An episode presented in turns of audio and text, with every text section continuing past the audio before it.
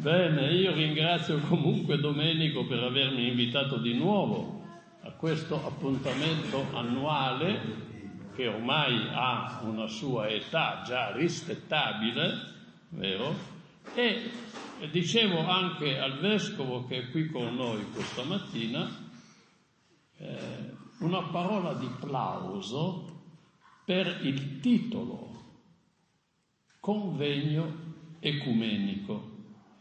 E gli dicevo, quello che probabilmente sapevo, ma comunque, che nella mia esperienza, che è discreta, nel panorama cristiano italiano, convegni ecumenici, cioè convegni che hanno il coraggio di chiamarsi ecumenico,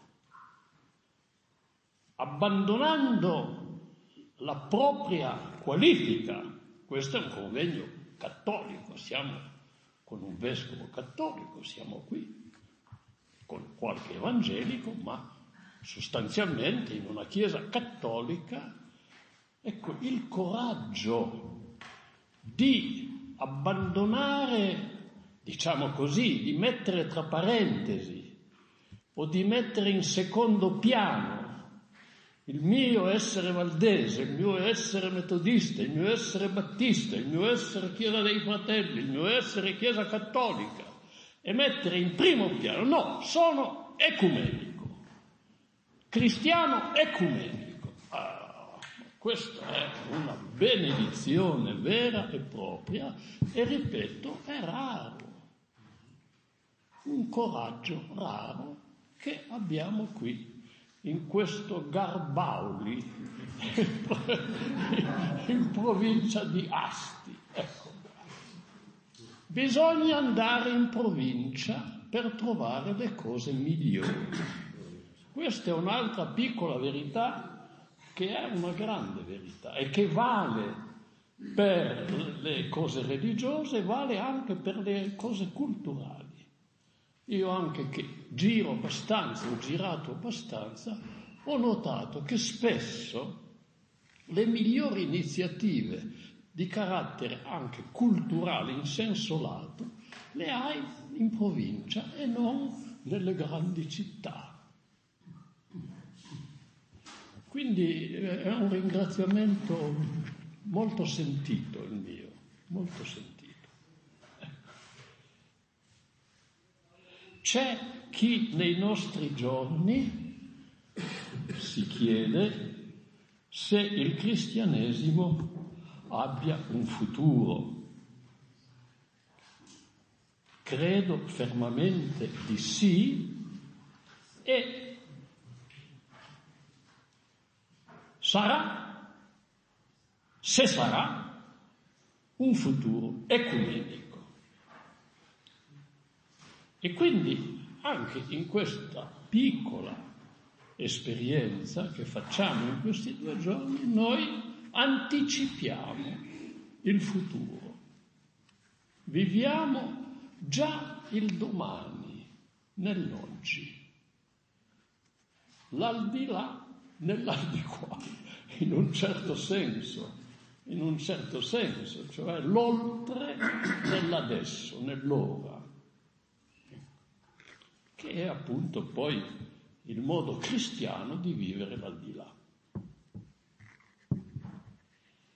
Ora ringrazio sempre ancora Domenico e chi organizza questo convegno per aver voluto destinare, ma è già stato fatto dal professor Bersano, e aver voluto destinare il tema del convegno ha un argomento, come è stato detto e illustrato molto bene nella relazione precedente, un argomento non di attualità, di nessuna attualità, di totale disinteresse pubblico, l'aldilà,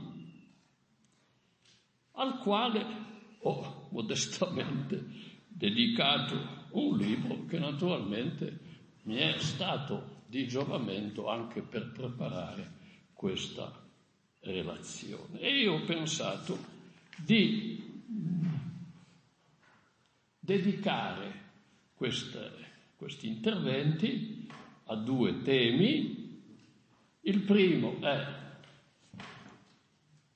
che ha davvero senso parlare dell'aldilà, primo tema. Secondo tema, che cosa succede quando si muore?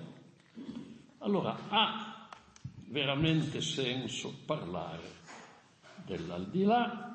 Abbiamo già sentito che dell'aldilà eh, non si parla, non si parla, cioè la Chiesa non ne parla, cioè lei l'ha già detto giustamente, ma io rincaro la dose, perché i chierici, i pastori, i nostri, pastori valdesi come gli altri, non parlano della... Io ho ottantatré anni, sono sessanta anni, settanta anni che frequento le chiese, vi posso assicurare che in tutta la mia vita non ho mai, io stesso, fatto una predicazione sull'aldilà, non l'ho fatta io, e non l'ho mai sentita da nessuna parte, tranne che nei funerali, e per forza lì devi...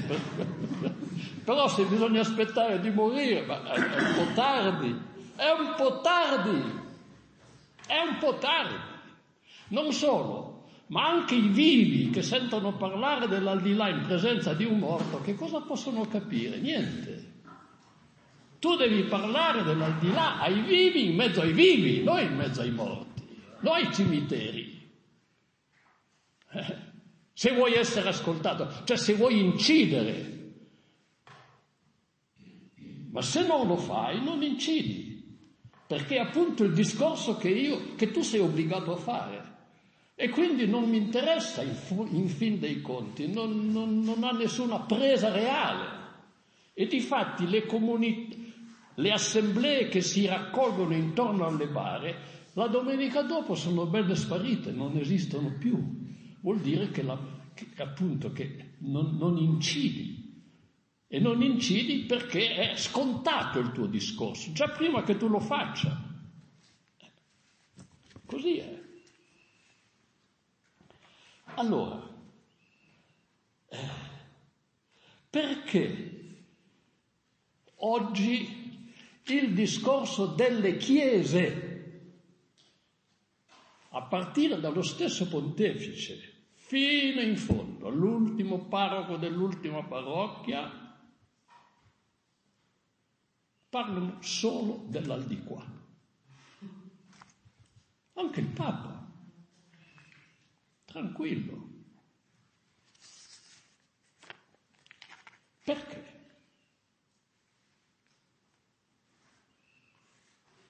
Perché le chiese si sono secolarizzate.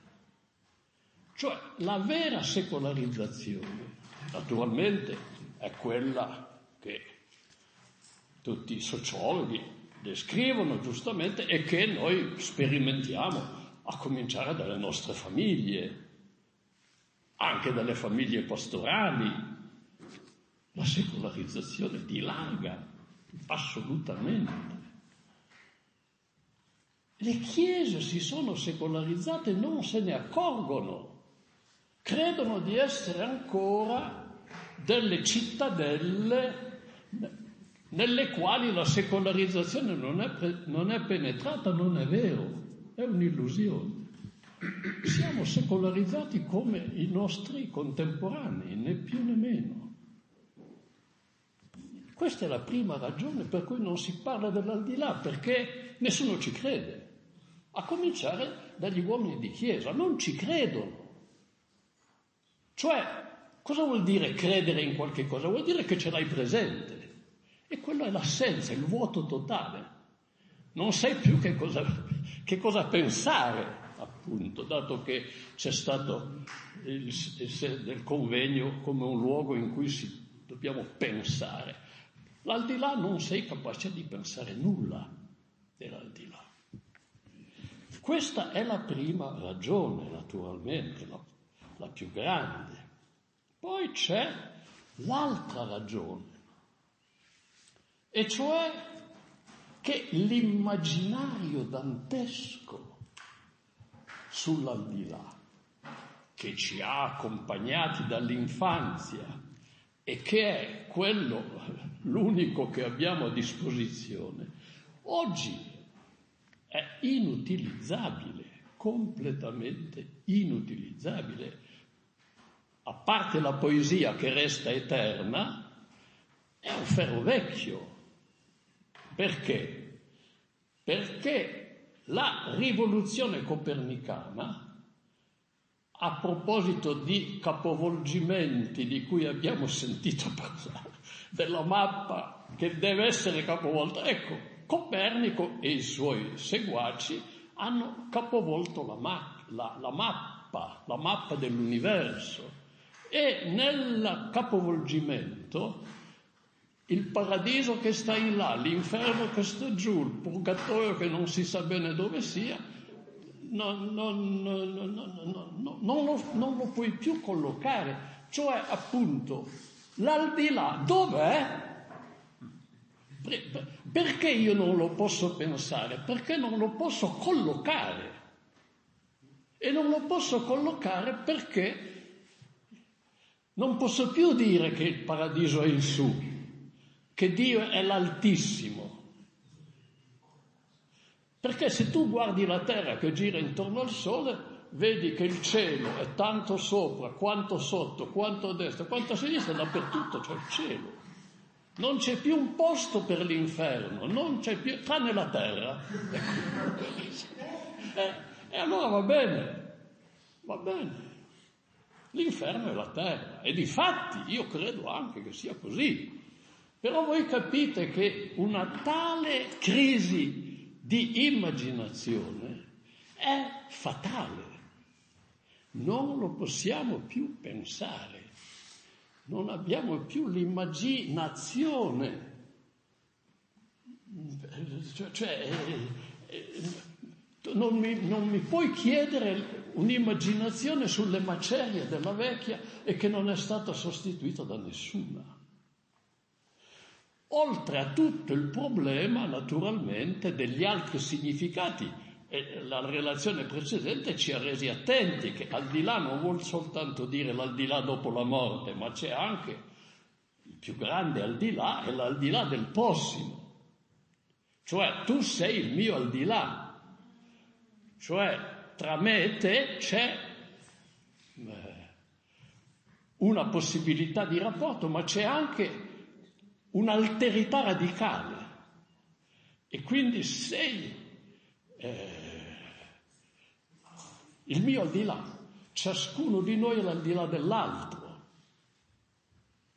ma anche tenendo, quindi ci sono tutte queste complicazioni, ma anche restando nel senso che vogliamo dare, che abbiamo dato, che è stato dato giustamente, l'al di là dopo la morte, siamo completamente paralizzati. E quindi non ne parliamo. E qui, e qui misuriamo, in uno dei tanti casi, non è l'unico, misuriamo la differenza radicale che c'è tra l'uomo medioevale e l'uomo moderno che siamo noi, moderno, postmoderno, lasciamo perdere. Differenza radicale, perché per l'uomo medioevale l'aldilà era l'unica certezza, mentre l'aldiquà era la grande incertezza, perché arrivava la peste all'improvviso e metà città moriva. La precarietà della vita era incalcolabilmente superiore a quella di oggi. Noi siamo super assicurati oggi, super assicurati. Il bambino che nasce è già pieno di diritti, una volta non esisteva neppure lui. Non solo non c'erano i diritti, ma non c'era neanche il bambino. Questo anche in Israele. dove diventavi adulto a dodici anni perché potevi leggere la Torah. Prima, finché non la potevi leggere, non c'eri. Ed ecco allora il grande significato delle parole di Gesù sui bambini, che non c'erano. Oggi nasce un bambino, è già pieno di diritti lui, appena nato, per il fatto che nasce. Ma sono cose inconcepibili nell'antichità. Ecco. Quindi è una differenza radicale. L'aldi qua era il, il, il transito, puro e semplice transito verso l'aldilà. L'aldilà era la certezza, ecco, che poteva essere anche la dannazione, poteva essere la salvezza, cioè non era necessariamente un aldilà eh, allegro, eccetera, eccetera. Se voi vedete le illustrazioni di, delle, di certe chiese medievali, le illustrazioni del, dove ad esempio di, ce n'è una, mi ricordo, a San Gimignano, che è una, un, un, un paese stupendo, no? Ma c'è una, una chiesa con delle illustrazioni, degli affreschi delle, di tutti i, i dannati, di, di, di tutti i dannati, di tutti i gironi dell'inferno, una cosa spaventosa, terrorismo puro, terrorismo puro, altro che Gomeini, eccetera. Dunque, voglio dire, non è che l'aldilà fosse necessariamente, c'era anche la paura, eccetera, eccetera. Però era la certezza. Oggi è il nulla, il vuoto.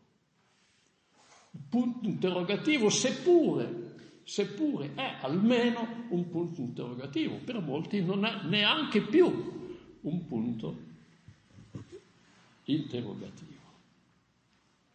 Abbiamo, conosciamo tutta la critica che è stata fatta. Eh. Allora, appunto, mi sono chiesto io stesso, dico, ma vale veramente la pena in una situazione di questo genere di parlare dell'aldilà, di dedicare addirittura un libro, eccetera? Tempo perso, no, forse. Io penso che valga la pena, per due motivi almeno. E qui si entra già un po' nel vivo della materia. Il primo motivo per il quale credo che valga la pena parlare dell'aldilà eh, è perché fa parte integrante della fede cristiana. La quale fede cristiana, a dire, al ve- a dire il vero, e voi lo sapete, ne siete testimoni, è principalmente una religione dell'aldiquà. Non è principalmente una religione dell'aldilà. Cioè tutto il movimento biblico che è stato ripetutamente evocato nella relazione, relazione precedente è un movimento dall'aldilà nell'aldiqua. L'esodo, giustamente citato, dall'esodo dell'Egitto fino all'esodo di Gesù dalla tomba, cioè la liberazione dalla morte, la grande liberazione, definitiva, fondamentale, costitutiva, originaria, il principio nuovo, rispetto a tutti gli, gli esodi precedenti, ma è un esodo anche quello, uscire dalla tomba, scoperchiare il sepolcro, ah, l'esodo per eccellenza, è tutto nell'aldiquà. Quindi la Diciamo la, la, la, la Bibbia, la, la rivelazione, il movimento di Dio, chiamiamolo così, il movimento di Dio nella sua manifestazione è dall'aldiquà nell'aldilà, dall'aldilà nell'aldiquà. Questo è il movimento. Però, però, però, ah, e quindi... E quindi la Bibbia non favorisce nessuna interpretazione della fede come fugamundi della religione come fuori uscita dal mondo per entrare in convento, come tappa per ritornare a Dio, come momento fondamentale della ricerca di Dio. Questo è il monaco, sostanzialmente, che sarà poi rovesciato, anche questo sarà rovesciato da Francesco, che invece inter- Francesco di Assisi, il quale interpreta invece l- il suo essere religioso all'incontrario, cioè andare nel mondo come frate, cioè come fratello, sì, ma nel mondo però. Capisci? Per cui diventa itinerante, è esattamente il contrario, perché il monaco esce dal mondo verso Dio. Francesco parte dal mondo, cioè dal, dal, dal, dalla vocazione, dalla vocazione e va nel mondo a evangelizzare. Predicazione itinerante come Gesù, come gli apostoli, tutto un altro progetto, tutto un altro, ma appunto dall'aldilà nell'aldiqua. Quindi, quindi va bene che la fede cristiana abbia sostanzialmente questo movimento, non è, non contraddice se stessa. L'affermazione di Dio e l'affermazione del mondo non sono in contraddizione, perché Dio è colui che si muove verso il mondo e viene nel mondo per liberare, è il liberatore, questo è il nome di Dio. Quindi dove è Dio? Là dove c'è liberazione, è stato detto, è stato detto, dove c'è liberazione Dio è l'uomo.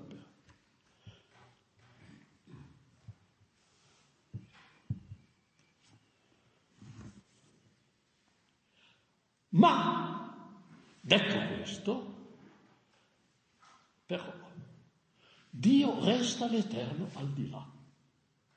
L'eterno al di là. Cosa vuol dire? Vuol dire che tu non lo puoi mai catturare. Ecco perché a un certo punto Israele, che ha un'anima sensibilissima per ciò che descriviamo o non descriviamo con la parola Dio, a un certo punto non lo pronuncia più. Per esprimere l'inesprimibile, quando vedo quel nome, mi fermo.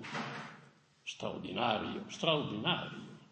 Cioè la più grande lezione di teologia è quella lì. Fermarsi davanti al nome di Dio, stai zitto. Semmai parla lui. Allora io che parlo di, divento ascoltatore di. Capovolgo anche qui, capovolgo anche qui. Non più colui che parla, ma colui che ascolta. Perché è Dio che parla adesso. Quando io l'ho riconosciuto nel mio silenzio, allora sono pronto a ascoltare.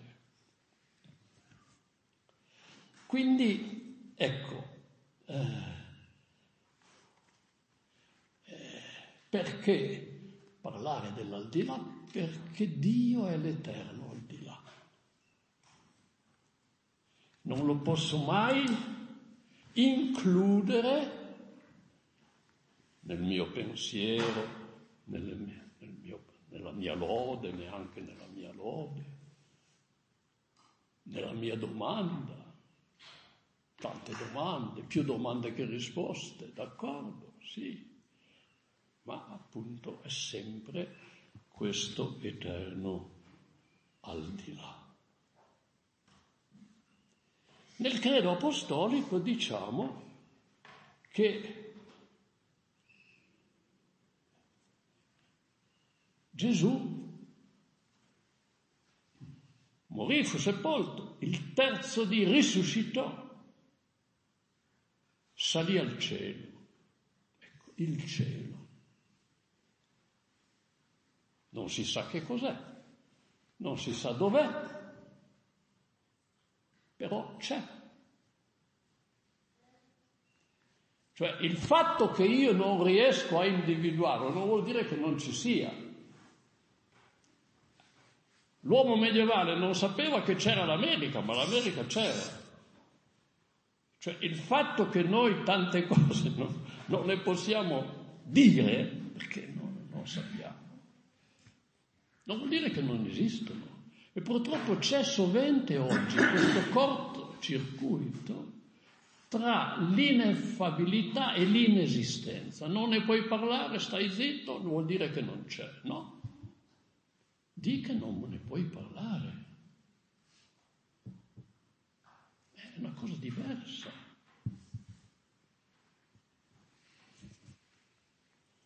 Una cosa diversa. Ecco. Quindi questo cielo, certo, non lo possiamo immaginare come il paradiso dantesco, ma non lo possiamo immaginare neppure come la Gerusalemme celeste, con tutto il rispetto per l'Apocalisse, con tutto l'amore per l'Apocalisse. Non lo possiamo immaginare così. Non lo possiamo immaginare, punto.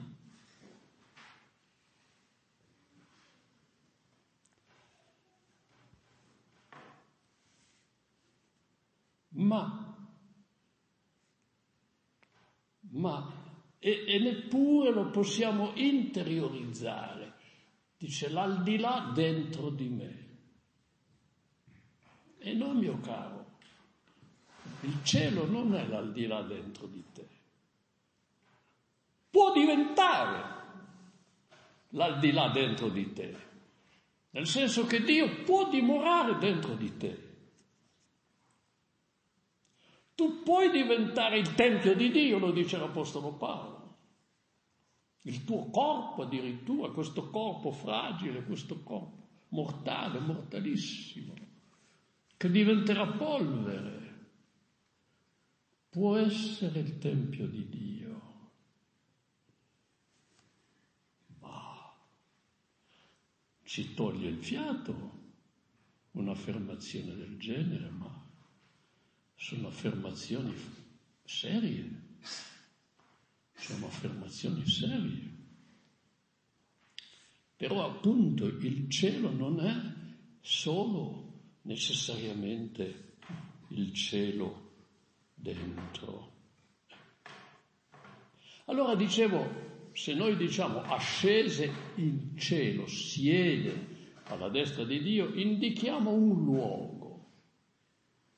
Io non trovo un'altra parola, non so se si può inventare una parola diversa, ma devo adoperare questa parola. È un luogo in cui il Cristo vivente, il Cristo Signore, il Cristo asceso, il Cristo Re e Re dei Re, siede alla destra di Dio.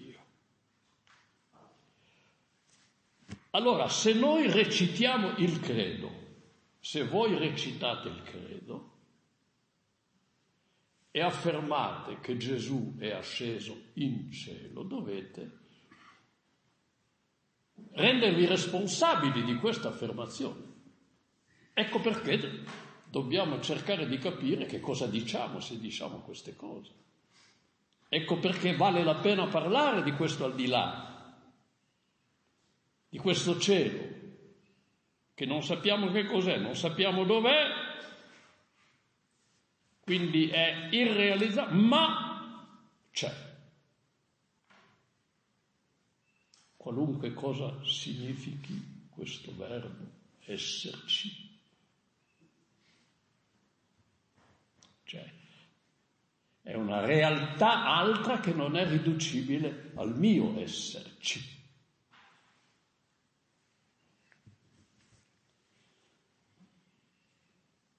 Allora, questo è il primo motivo Se noi recitiamo il credo, dall'A alla Z, e non ci fermiamo come l'Evangelista Marco, il quale Evangelista Marco, in uno scrupolo straordinario, si fermò alla crocifissione di Gesù. Come sapete, il capitolo sedici dell'Evangelista Marco, che è il primo degli Evangelisti, il più antico voglio dire, si ferma alla crocifissione, non parla della risurrezione. Allora noi possiamo anche fermarci e dire: morì, fu sepolto, fu crocifisso, morì e fu sepolto. Punto. Non posso andare oltre. Non credo nulla oltre quello che ho visto. Ho visto morire, abbiamo visto tutti morire. Ma se noi andiamo oltre e diciamo il terzo dì risuscitò, salì al cielo, allora per onestà intellettuale, semplicemente per, per questo, più prima ancora che come esigenza della tua fede, cioè di sapere quello che dici, di non parlare a vanvera, di non credere eh, al, al detto, ma, ma, ma credere al sentito, al, al vissuto, che ancora di più che il sentito, allora, allora devi, devi in qualche maniera rispondere alla domanda: ma che cos'è questo cielo? E per rispondere alla domanda che cos'è questo cielo ci devi riflettere. Non è ovvio, non puoi dire: eccolo là, lo vedi? Quello è il cielo. No, quella è la terra, è ancora la terra. Gesù non è là. Questo è il primo motivo. Il secondo motivo per il quale vale la pena affrontare il tema dell'aldilà è che tutti un giorno moriremo.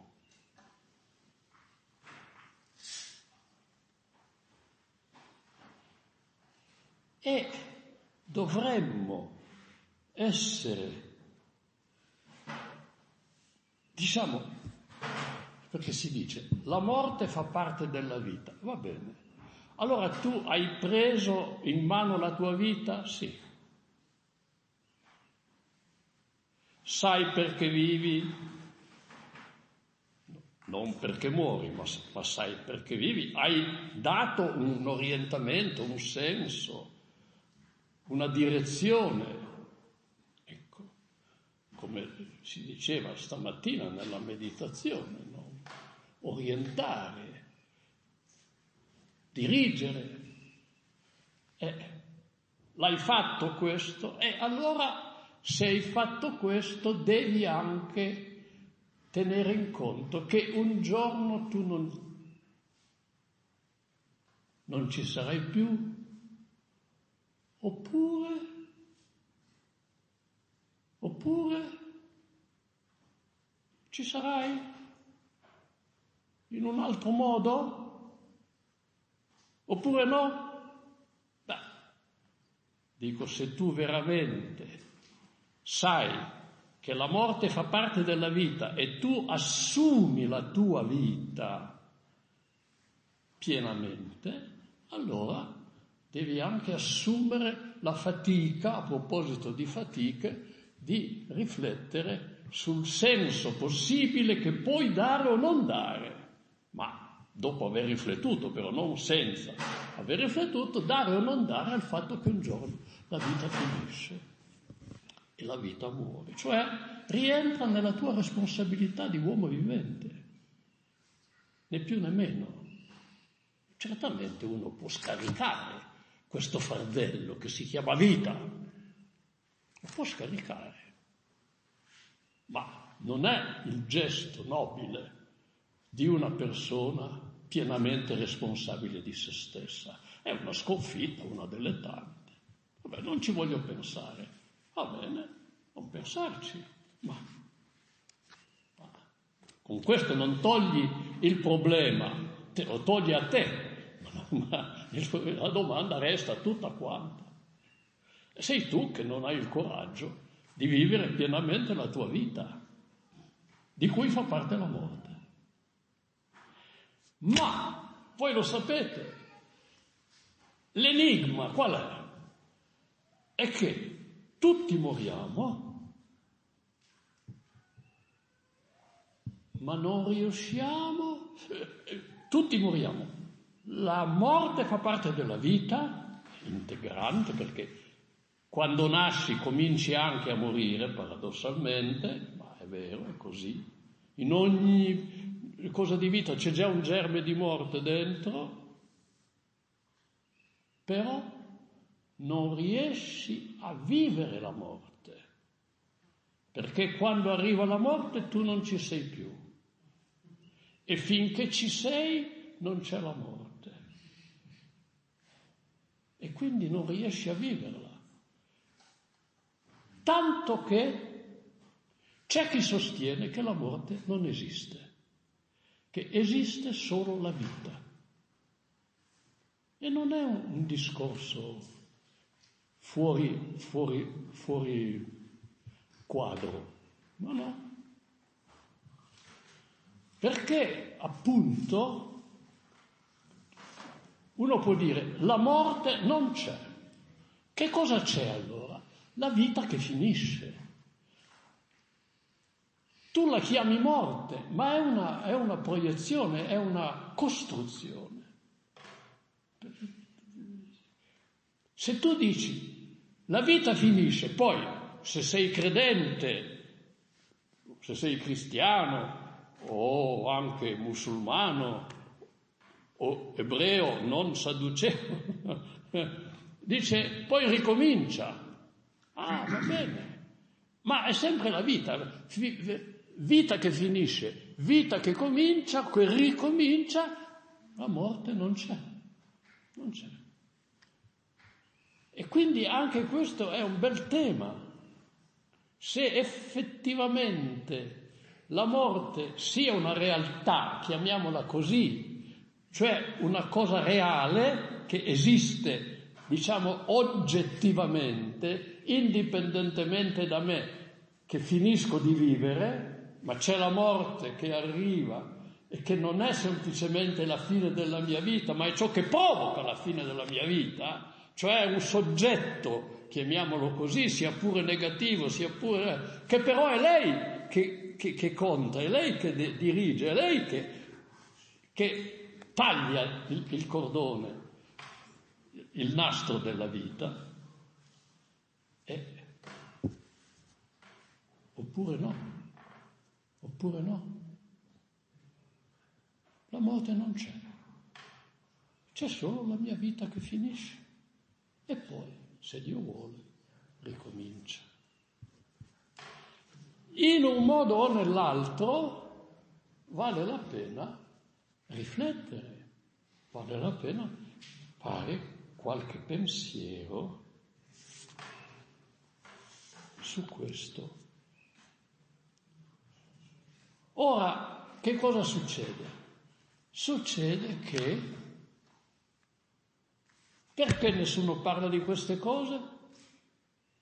Perché c'è la ri, famosissima rimozione della morte.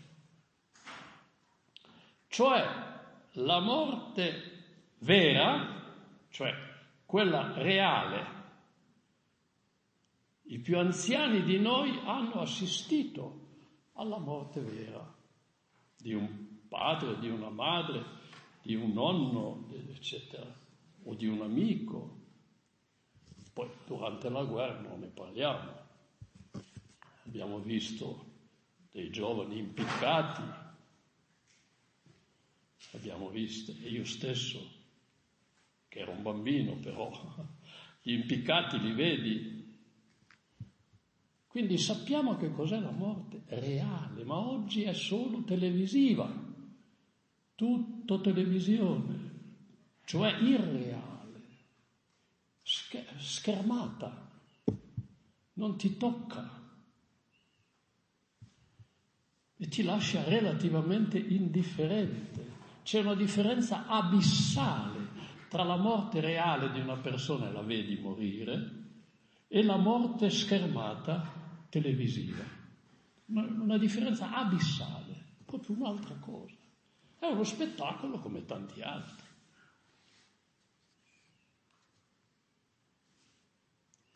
Allora la rimozione della morte, ecco perché non si parla dell'aldilà, perché c'è la rimozione della morte. E la rimozione della morte provoca che cosa?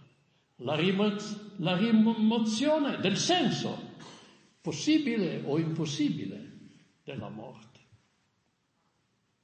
Ed ecco perché siamo, eh, siamo malmessi, siamo malmessi.